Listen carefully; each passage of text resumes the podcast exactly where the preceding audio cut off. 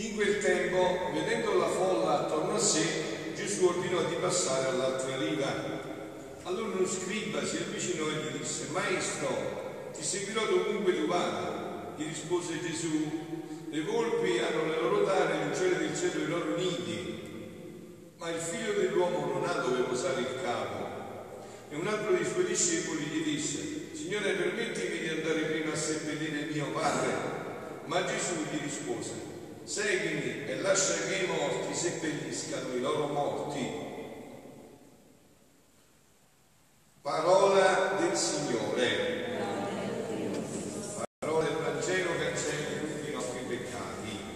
Siano lodati Gesù e Maria, carissimi. Il brano del Vangelo che abbiamo proclamato è eh, un brano che potrebbe, come dire, non essere subito compreso a prima, a prima lettura, no? Ma Gesù, voi sapete che Gesù è Dio, è la verità, è la vita, no? Gesù parla di verità. Allora, perché Gesù usa questo linguaggio? Per renderci liberi, noi dobbiamo capire, dobbiamo mettere in ordine la nostra vita voi avete mai chiesto a qualcuno di iniziare a contare, no? Inizia a contare, quindi ti dice 4, 1, 5, tu gli dici, eh, sei ciuccio, vuoi mettere in ordine le cose? 1, 2, eh. a uno della nostra vita, che cosa c'è? Perché tutto dipende da questo. All'uno della nostra vita, che cosa c'è? Cosa abbiamo reso assurdo nella nostra vita? Voi da dove venite avete mai visto quando si porta un defunto, si fa il corteo funebre? Avete visto? Avete visto se mai dietro c'è un, camion, un camion di traslochi? Avete mai visto? Perché? Ci possiamo portare in Vero? E quindi? E quindi la conseguenza qual è? Perché è facile dire questo, ma la conseguenza qual è? Al number one, al numero uno della mia vita perché tutto è relativo. Hai avuto i genitori e chi te li ha dati?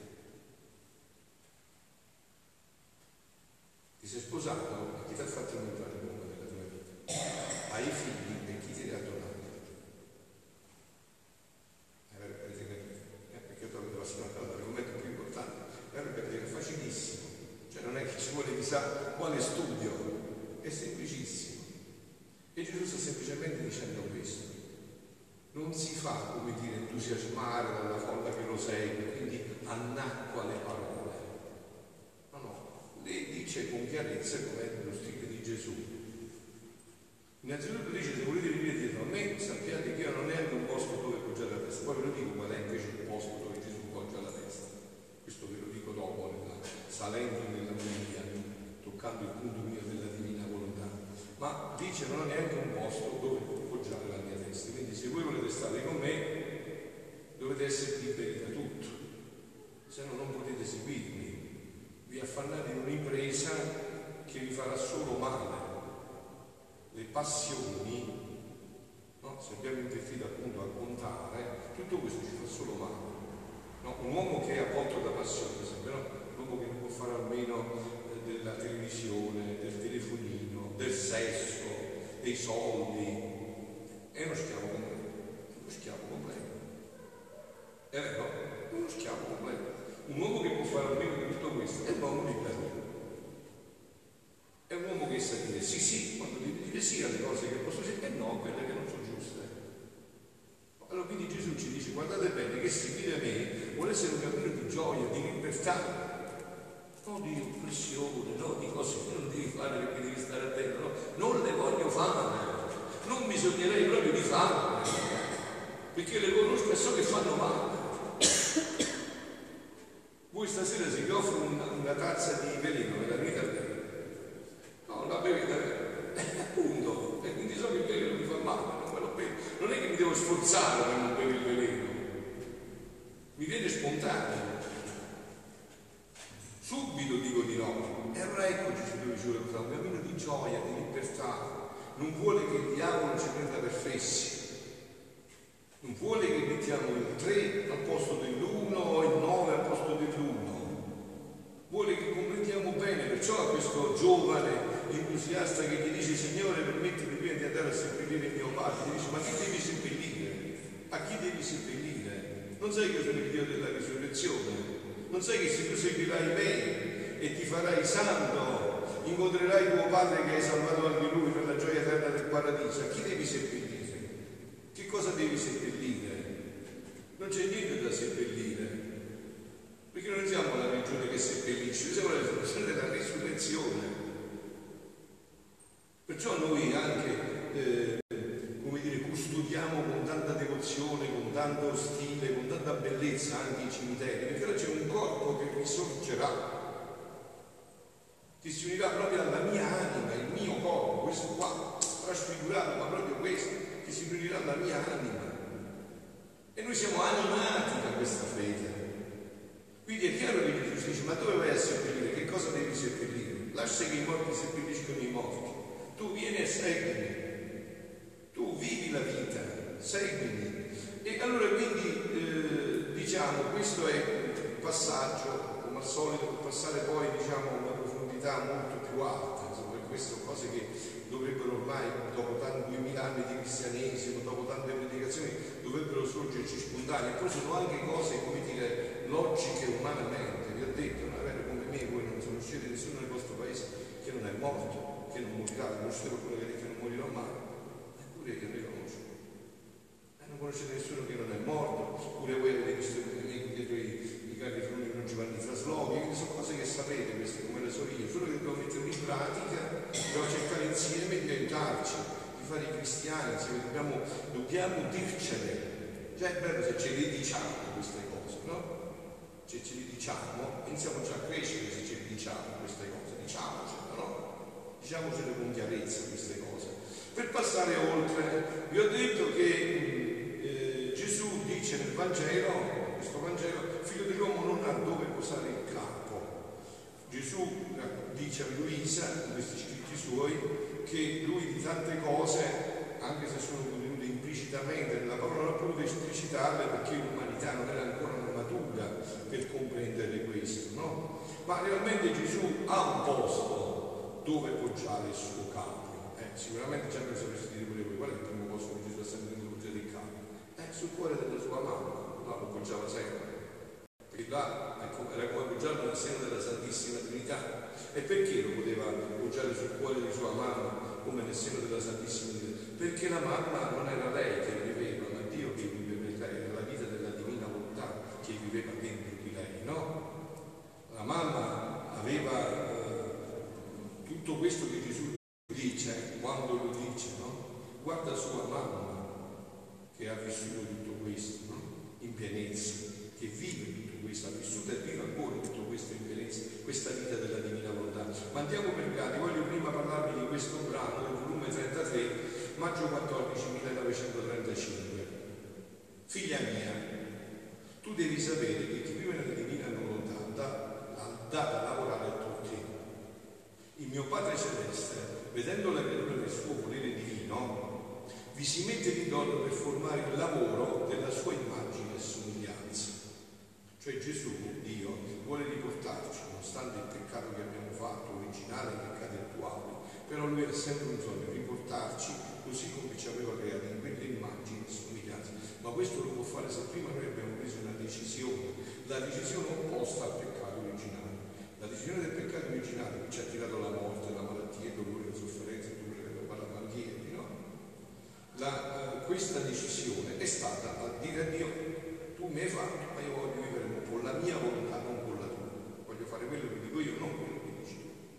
E quindi tutte le conseguenze. Adesso bisogna fare il cammino al contrario, adesso abbiamo capito, abbiamo voluto la bicicletta, abbiamo pedalato, abbiamo capito dove ci ha condotto tutto questo e Dio non ci ha, grazie a Dio, non ci ha eh, rifiutati per sempre, no. Grazie a Dio aspetta la nostra conversione per ridarci quella gioia iniziale, anche, anzi ancora più grande. E questo sta dicendo Luisa. Quando l'anima vive così, ha preso questa decisione, io posso di nuovo renderla come l'avevo creata a mia immagine e somiglianza. Posso di nuovo renderla così. trovando la sua volontà in essa, trova le materie adattabili che si prestano a ricevere il suo lavoro per formare la più bella immagine che gli assomiglia. E ho il suo contento che col suo lavoro può produrre immagini sue. Chi vive nella mia divina volontà dà il lavoro all'ave celeste. Perciò qua la Madonna, chi vive nella mia dà lavoro. Perché trovando la mia volontà nella creatura, trova chi le fa compagnia, chi riceve la sua maternità come figlia, trova a chi può comunicare la sua fecondità, i suoi atti fatti cuore, trova in chi può fare il modello della sua coppia fedele. E ho il contento di questa mamma celeste, il suo lavoro assiduo, le sue cure, le sue premure materne, che può fare da vera madre e che può dare la sua eredità.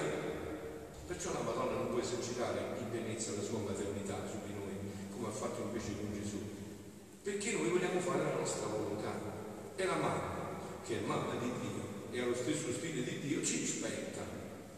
Ogni volta che noi decidiamo di fare la nostra volontà, la mamma ci rispetta, ce lo fa fare. E dopo se ci facciamo male, ci viene a medicare e dice, visto figlio mio, non ti conviene fare la tua volontà. Fino a quando vuoi fare questa esperienza di rinunciare? Fino a quando vuoi continuarti a fare male? E chi può dare la sua eredità? Ed essendo la volontà della madre può farsi comprendere, può mettere in comune le sue grazie. Ecco perché non è un modo di dire la Madonna delle grazie che oggi festeggiamo. Non ce ne può dare tutte le grazie. Voi sapete no, che in una apparizione a Santa Caterina Lamburei nel 1830 la Madonna apparve con raggi a Parigi, i cuscini erano neri, no? Dice, ma perché non neri questi? È perché ho delle grazie ma non le posso dare, non me le chiedono, ma tra l'altro non le conosciamo nemmeno neanche conosciamo la grazia della vita quindi c'è chi la posso dare. Voi avete mai provato a buttare un sacchetto di perla ai porci? Non sanno che so che fanno, si mangiano a te, eh, mica si mangiano le perle ai porci. Eh, quindi se non le conoscono, le conosciamo, come ci può dare quello che non conosciamo? Chi vive in essa sono le sue figlie predilette, le sue beniamine, le sue segretarie, si può dire che in virtù del mio volere divino posseggono una calamità potente che attirano talmente gli sguardi di questa Madre Celeste che non può spostarli da sopra di loro. E la grande signora per tenerla sicura lavora per mettere in torno le sue virtù, i suoi dolori, il suo amore, la stessa vita del figlio suo. Ma ciò non è tutto. Il tuo Gesù come vedo che l'anima ha messo da parte la sua volontà per vivere nella mia mi metto al lavoro per formare le, sue, le mie membra. Il mio caposanto, se che sento il bisogno delle membra sante per poggiare il mio capo. Hai visto come poggia il capo Gesù? Sei figli della divina volontà. La sì, che lo può poggiare il capo. Perché? Perché lo poggia su se stesso lo poggia su un altro se stesso, no? Come dice San Paolo? Gesù poggiava il cuore sulla destra di San Paolo, cuore di San Paolo, la sua destra. Certo, perché? Perché San Paolo dice non sono più io che vivo, è Gesù Cristo che ormai vive dentro di me. È Lui che vive, cioè lui può poggiare la testa solo dove c'è Lui, altrimenti non può poggiare la testa, se non trova altre sfide. E per, così, per poter comunicare la sua virtù in essi, e chi mai può formarmi le membra sante se non la mia volontà? Quindi il mio lavoro è incessante per chi vive in essa. Si può dire che mi metto a guardia dentro e fuori di essa affinché nessuno vi entra per interrompere il mio lavoro. E per formarmi queste membra ripeto il lavoro di compiere di nuovo per rigenerarle, per generarci un'altra volta, per ricrearci, per darci una nuova creazione. Rinasco per farle rinascere, piango, soffro, predico, muoio per comunicare i miei umori vitali e divini in queste membra, affinché restano fortificate e divinizzate, degne del mio capo, santissimo, e ho il mio contento che sebbene lavoro, ripeto la mia vita e formule ripetitrici di essi. Ma che cosa non farei e darei per chi vive nella mia volontà? Quindi vedete chi è che può far ripoggiare la testa a Gesù di nuovo. E concludo con questo altro pezzettino, concludo l'omelia di questo brano eh, di febbraio, del 9 febbraio 1928 del volume 23. No? Figlia mia, dice Gesù a Luisa, io e la mamma, che è la mia mamma, la sua festa più che mai, no? Eravamo come due gemelli nati dallo stesso parto, perché non tenevamo che una sola volontà. Credetemi, questa è la prestazione di Gesù. Solo così potrà fare i cristiani. Io lo vedo su di me, credetemi, non sono cristiano come desidererei essere, è solo così si può essere, solo se la volontà è una sola.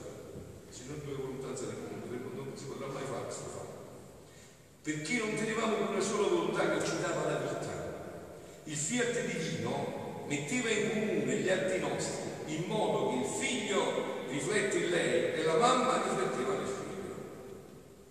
Sicché il regno della volontà divina teneva il suo pieno vigore, il suo dominio perfetto in noi. E mentre fuggivamo in Egitto, potevamo il potere divino come passeggiando per quelle regioni e sentivamo il suo grande dolore che non regnava nelle creature. Ecco perché Gesù non può appoggiare la testa. Dove la appoggia?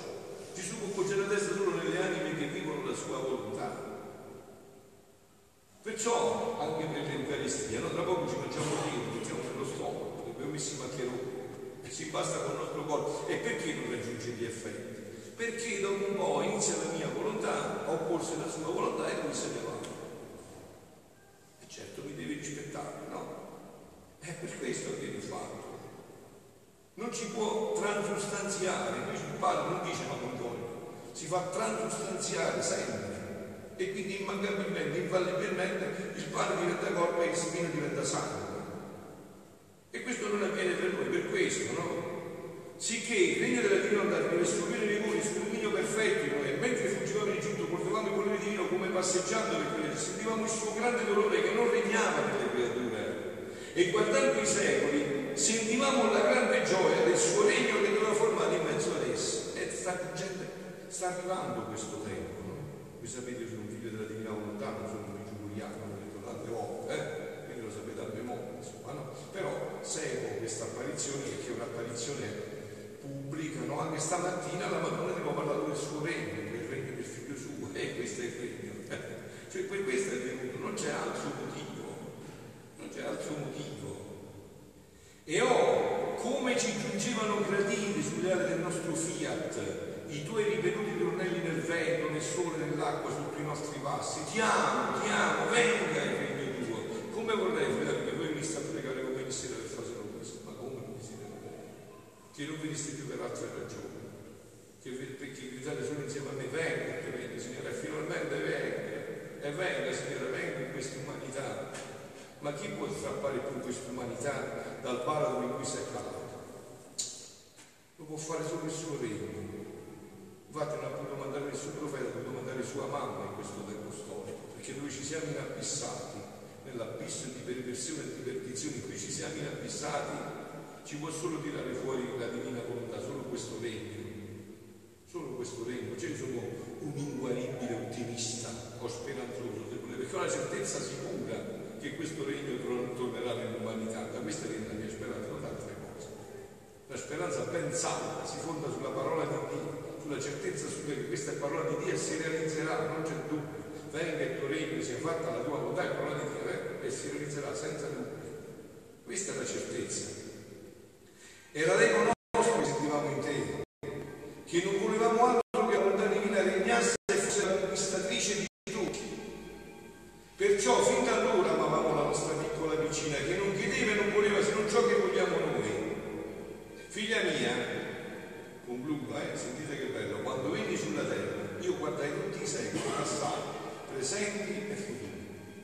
conoscete meglio rappresentato questo Dio, no? Questo è un Dio che sa tutto di tutto che non esiste passato, non esiste futuro, è tutto presente, è tutto attuale. Vi ho detto per esempio adesso siamo 8 miliardi di creature sulla terra. Gesù conosce il numero dei capelli di tutti gli 8 miliardi, non solo, ma tutti gli uomini che sono stati solo e saranno. Eh, quindi è un Dio insomma che non sfugge niente, non c'è niente che può sfuggire, perché è tutto compreso nella sua volontà. Quindi dice, quando vieni sulla terra guardai tutti i secoli passati, presenti e futuri, per raccogliere nella mia umanità tutto ciò che di bene e di buono potesse fare da tutte le generazioni per mettere in suggello la conferma del bene. Nulla distrussi di ciò che era buono, anzi lo voglio racchiudere in te per dargli vita divina. E aggiungendo il bene che mancava e ciò che feci per completare tutti i beni delle umane creature sulle aree dei secoli mi portavo alle umane creature per dare a ciascuno il mio operato completo e siccome io per formare tutti i rimedi possibili e immaginabili a tutti i dedenti e poi disporre a ricevere il gran bene della mia volontà regnante in mezzo a loro, feci tutto, soffrì tutto e consumai tutto. E vi lascio qua, non posso andare oltre perché quindi il punto fondante è questo, Gesù ha fatto tutto.